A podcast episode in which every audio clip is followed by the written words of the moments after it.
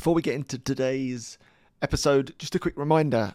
I'm running the next cohort of coaches that I'm going to personally train in April so you can learn to do what I do in all its shapes and forms, whether that's to run workshops or become a one to one coach.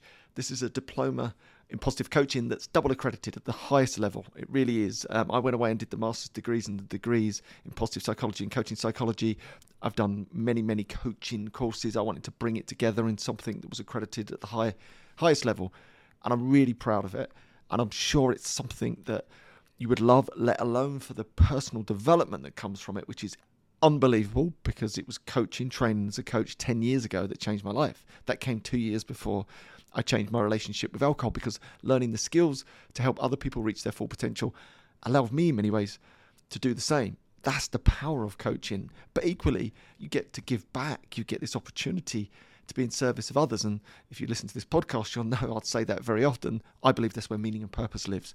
But also, opportunity to create something that could be an economic side hustle or a full time career. It's the greatest gift. So if you're interested, in training with me because I do all the training, which makes it really unique. So you actually get to train with someone that's doing it rather than the trainers, trainers, trainers, trainer, or someone that actually's got a training business out of training people doing something that they've never done. If you really want to learn from someone that's really genuinely doing it, who you can see is out there, come and join me in April. So if you go to my website, andyramage.com, go to free resources, and I've got a live workshop coming up how to become a coach and love what you do. You can register for that live workshop. I'm going to run it in December. 1st of December, so you can come and spend an hour or so with me on Zoom and learn everything you need to know about potentially setting up a coaching career or whatever the foundation that gives you, or just for the personal development in April 2023. So it's open now and places are starting to go. So get yourself on it. You might enjoy it. All right. Today's meditation is this happiness first, then success. I wrote this down when I was reflecting upon the brilliant work of positive psychology because when you look into the research and the science, it debunks the mythology that I was taught for years, which was become successful, i.e., monetarily successful, and then you'd be blissfully happy. How's that going for most people? Not very bloody well, from what I can see, and it certainly didn't work for me.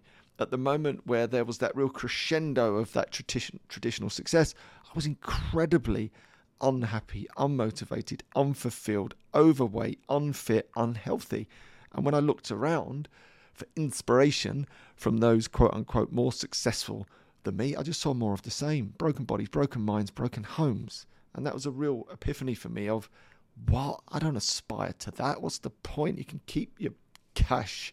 I'm to go and do something different with my life.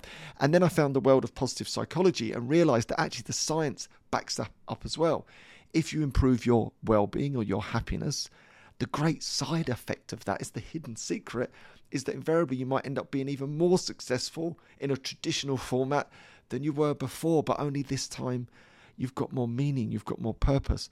Maybe you're healthier than you've ever been. Maybe you're more connected than you've ever been. Maybe you spend more time with your family.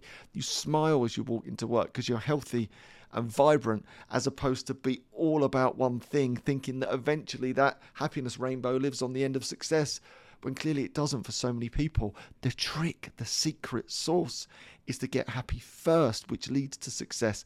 And the brilliant science of positive psychology backs this up on every level. So work on your well being. And when you've heightened your well being, you've heightened your chances of traditional success. It's something I focus on and come back to all the time. All right, wanted to share that meditation with you today. Hopefully, you enjoyed it, and hopefully, I'll see you tomorrow. Or maybe not.